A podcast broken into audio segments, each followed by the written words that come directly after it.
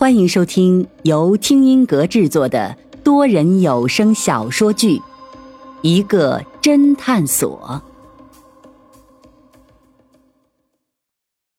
第二十六章：不能复制的指纹。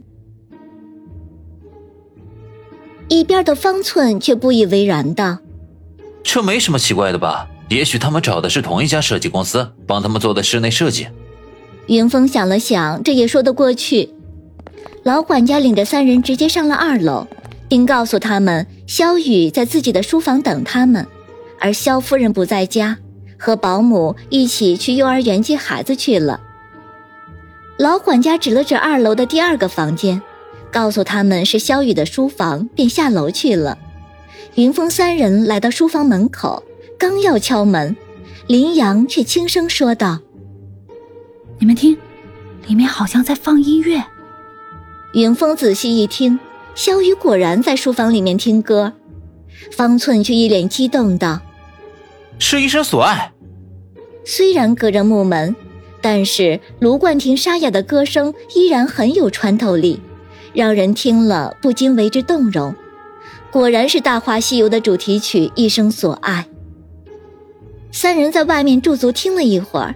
里面的萧雨显然设置了单曲循环，歌曲唱完了，马上又从头开始。云峰最终还是敲了敲门，屋里的萧雨马上反应道：“请进。”而歌声也是戛然而止。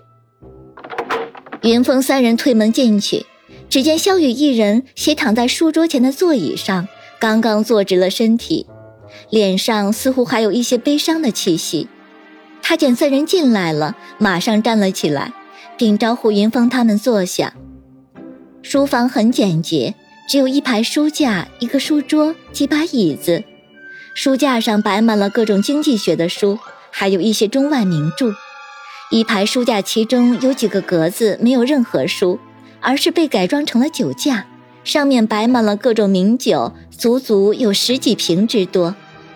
萧雨直接开门见山道。你们找我想了解什么情况？云峰自然早就想好了问题，马上开口道：“肖先生，我们想从你这儿了解一下，平时唐林先生和他的夫人叶星宇关系好吗？”小雨脸色一变，不答反问道：“你们是在怀疑叶星宇？不是怀疑，恰恰相反，我们只是想证明叶星宇小姐的清白。”小雨脸色稍缓。我由于平时工作比较忙，又和岳父他们住的比较远，很少回去看他们，所以对他们夫妻关系不是很清楚。但是我听唐宁说，他们相处的还不错。云峰故意说道：“可是据我们调查，叶星宇最近老是传出和别人出双入对的绯闻。”小雨脸色马上不悦道：“我相信你们侦探所查案是靠找证据。”而不是道听途说这些乱七八糟的八卦消息。云峰尴尬的笑了笑，呃，当然。随即马上转移到下一个话题。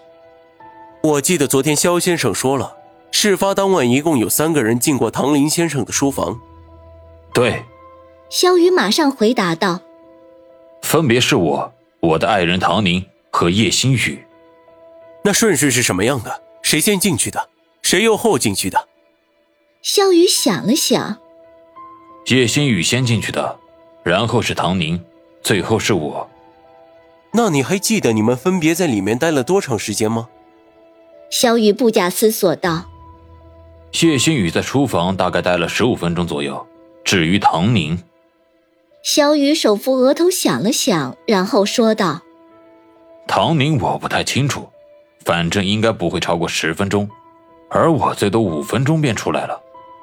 哦，云峰若有所思，然后接着问道：“我记得你昨天说过，唐林先生不喜欢别人进他的书房，你知道是什么原因吗？”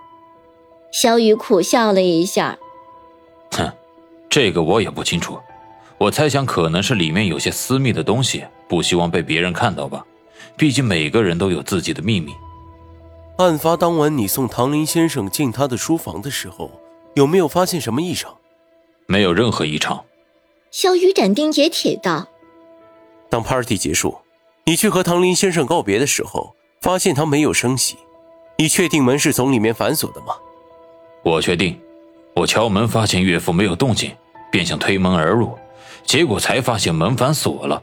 我还试图撞了几下门，都没有把门撞开。后来管家来了，管家一时之间找不到备用钥匙，我们两个人便合力把门撞开了。萧玉的说法和昨天的一致。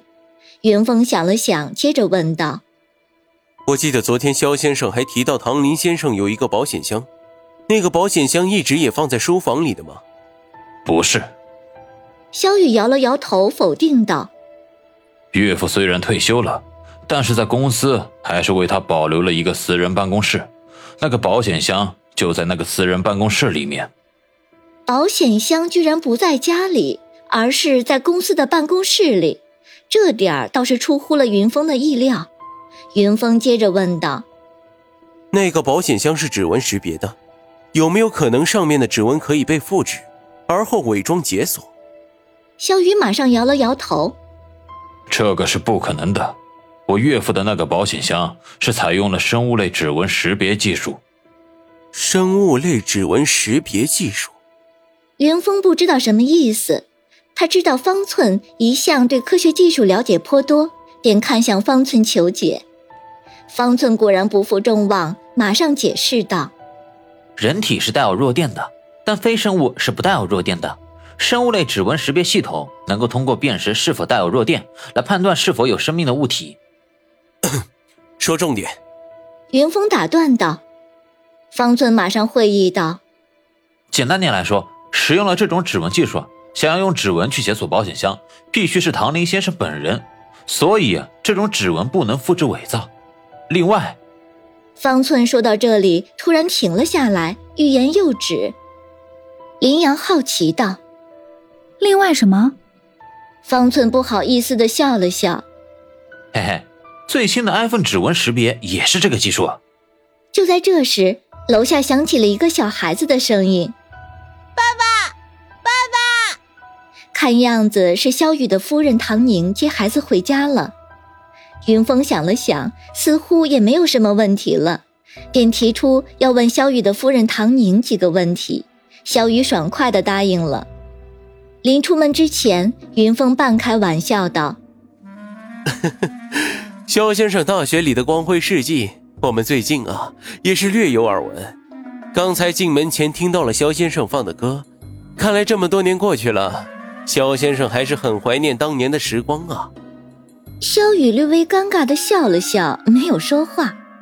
和唐宁的谈话在肖雨的客厅进行，肖雨则留在自己的书房接着办公。唐宁今天穿着一袭淡蓝色的连衣裙，化了淡妆。虽然已经是四岁孩子的妈妈了，但是看起来保养的很好，宛如刚毕业的大学生。她的容貌不算很出众，但是恬静的气质却让人刮目相看。她还是一如既往的文静。和云峰等人打了招呼，并吩咐保姆准备点水果之后，便坐在那里静静的等着他们提问。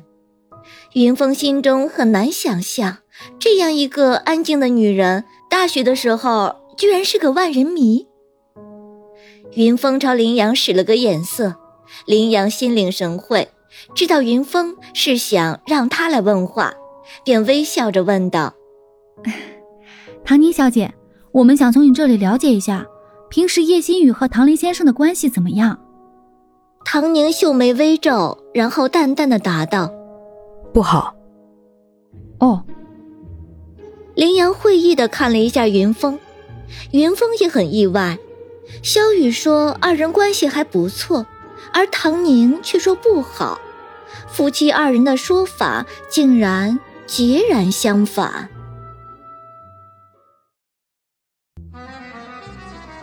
听众朋友，本集已播讲完毕，欢迎订阅收听，下集精彩继续。